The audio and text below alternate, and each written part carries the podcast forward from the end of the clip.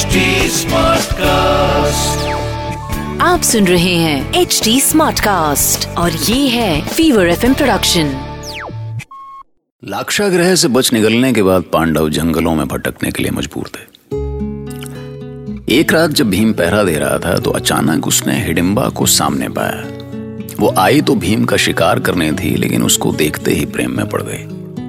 प्रेम समझते हैं ना, प्रेम। मैंने हिडिंबा के कठोर मन को प्रेम में मोम की तरह पिघलते देखा है। मैं वो आंख हूं जो मन के अंदर भी झांक सकती है, बाहर भी। मैं आकाश हूं। भीम के जीवन में पहली बार कोई स्त्री आई, लेकिन उसके लिए अपनों की सुरक्षा सबसे पहले थी। इसीलिए वो हिडिंबा को आगे बढ़ने से रोकना चाहता था। अरे तू पागल हो गई है हिडिंबा। मैं बार बार कह रहा हूं कि इस समय मेरा परिवार संकट में है। मैं तुम्हारा कोई प्रस्ताव स्वीकार नहीं कर सकता। यहां मेरे भाई हैं, मां है। मैं उनकी रक्षा करूं या तुम्हारे साथ विवाह करूं? और फिर मैं तो ये भी नहीं जानता कि तू है कौन, कहां से आई है और मेरे साथ क्यों विवाह करना चाहती है। मैंने तुमसे कुछ नहीं छुपाया है कुमार। मैं राक्षसी हूँ। मेरे भाई हिडिम ने मुझे तुम्हारा शिकार करने के लिए भेजा था, पर तुम्हारा ये रूप देखकर मेरा हृदय मेरे वश में ही नहीं रहा। अच्छा, तो तू राक्षसी है। तो चल फिर मेरा शिकार ही कर ले। यदि ऐसा करने में सफल हो गई तो अच्छा है, क्योंकि मैं तुझसे प्रेम तो नहीं कर सकता। नहीं, मुझे तुमसे प्रेम ही चाहिए। मैं तुम्हें अपने पति के रूप में पाना चाहती हूँ। हे ईश्वर, कहीं तू सपना तो नहीं देख रही ना?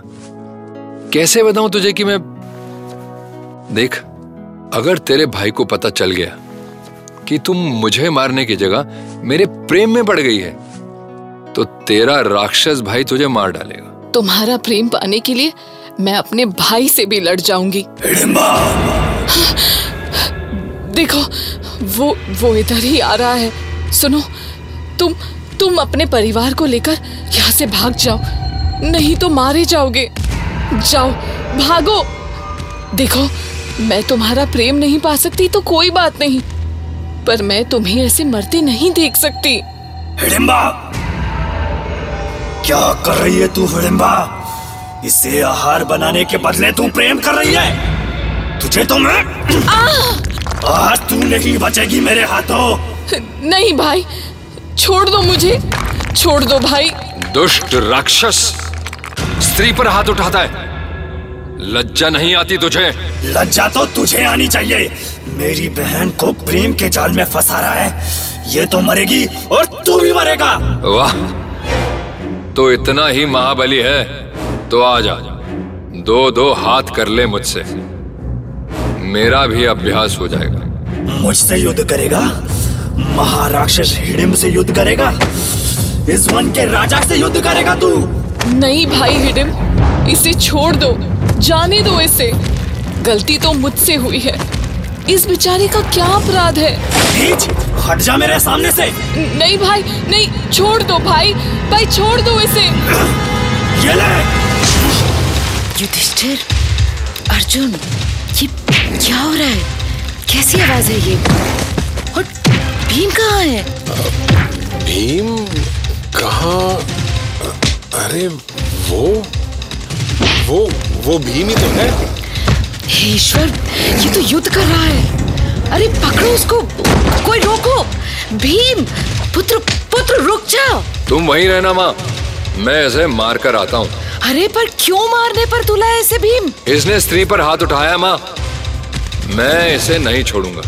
अब छोड़ दो भीम। पुत्र बस कर। तुम रुको भीम, इस राक्षस का वध मुझे करने दो। नहीं अर्जुन, आगे मत बढ़ना। इसने अपराध मेरे सामने किया, इसे दंड भी मैं ही दूंगा। तुझे तो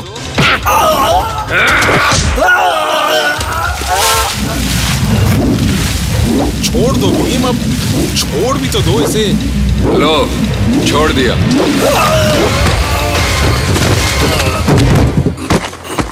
भैया उठो भैया। मेरे प्राण, उठो। नहीं, मुझे छोड़कर मत जाओ भाई।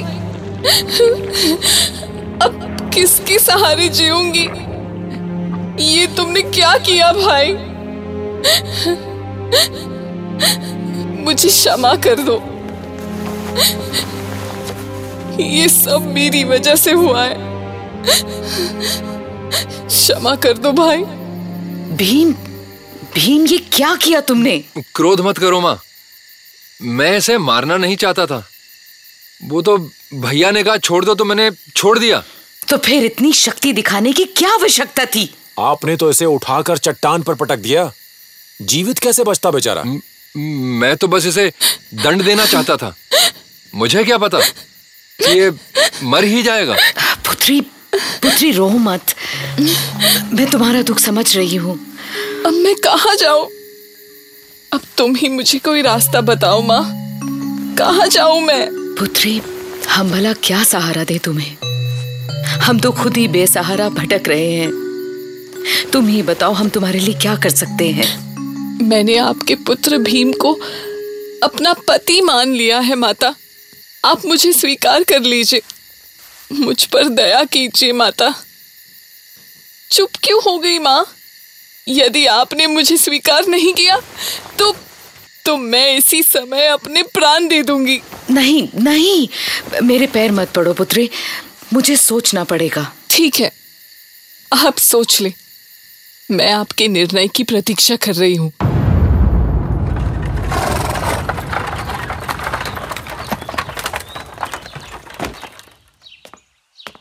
सेवक, वासुदेव को ससम्मान यथोचित आसन दिया गया है ना?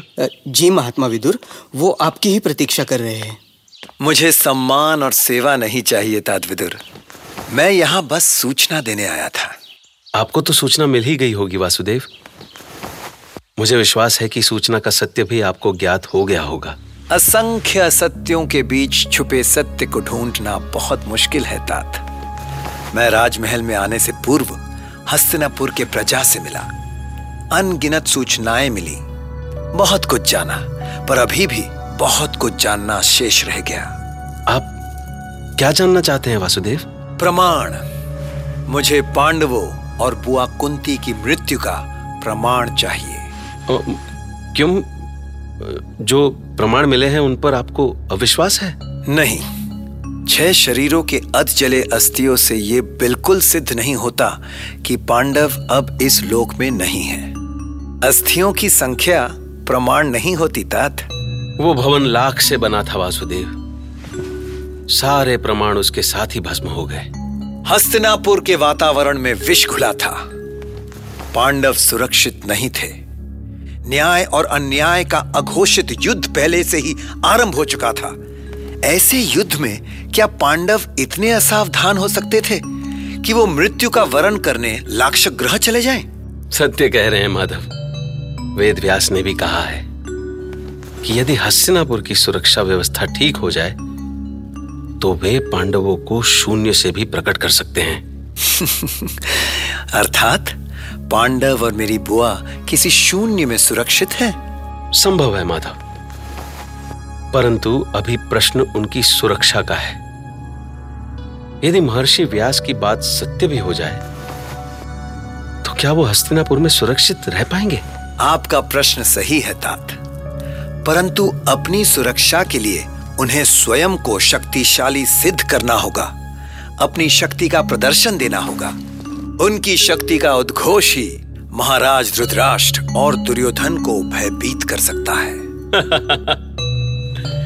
आपकी बातों से तो लग रहा है वासुदेव जैसे आप निश्चित है कि पांडव सुरक्षित हैं और वे हस्तिनापुर आने वाले हैं। हाँ, बाकी सब तो ठीक है, पर यह बात समझ में नहीं आई कि वेद व्यास ने यह क्यों कहा कि वो समय आने पर पांडवों को प्रकट कर सकते हैं। खैर, अभी तो सारी मुश्किल कुंती की थी, क्योंकि हिडिंबा के भाग्य का फैसला उन्हें ही करना था। क्या हम हिडिंबा के साथ हस्तिनापुर लौट चलें? यह असंभव है माता, हमारे हस्तिनापुर लौटने का अर्थ है विद्रोह।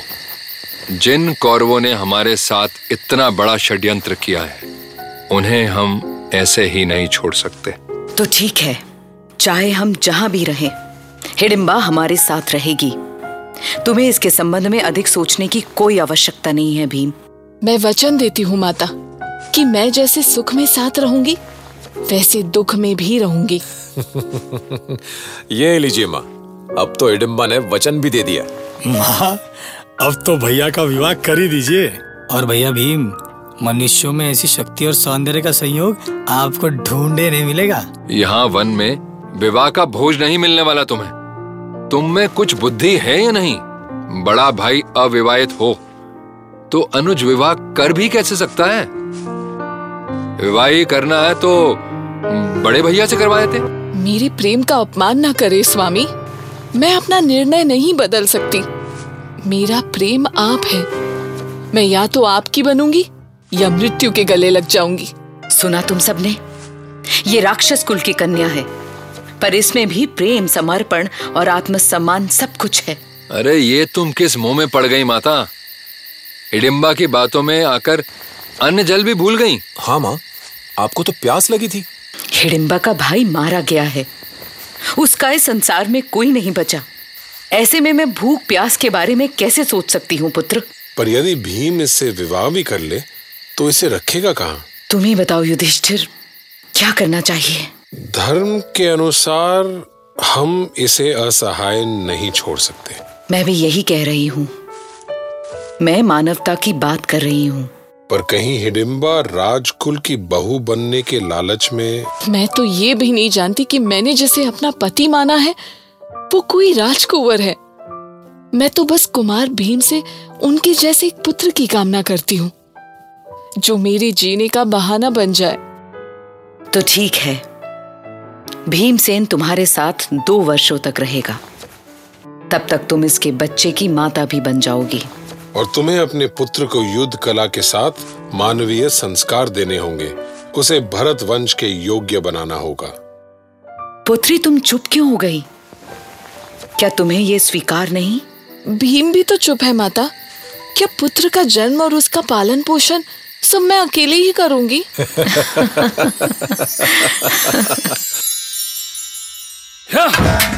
अरे अरे, राज मुकुट का अपमान, ये क्या कर रहे हो भांजे? नहीं चाहिए, नहीं चाहिए मुझे वो राज मुकुट जो मेरा होकर भी कभी मेरा नहीं है। अब दुर्योधन बेचैन था कि जब पांडव मर ही गए हैं तो उसे युवराज बनाने में देर क्यों हो रही है? भैया, पांडवों के लिए आंसू की नदियां बहा देने के बाद भी राज मुकुट उसे मुंह चिढ़ा रहा है। पर बाकी सब लोगों के हिसाब से इस शोक के माहौल में दुर्योधन का अभिषेक करना ठीक नहीं था।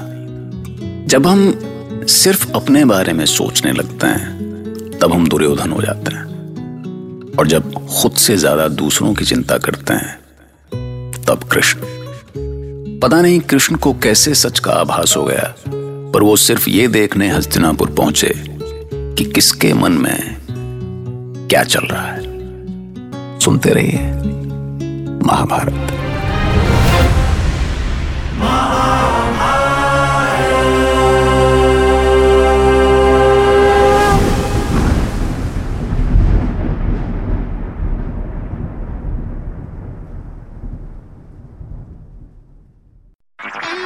आप सुन रहे हैं एच डी स्मार्ट कास्ट और ये था fever F M production H D smart cast.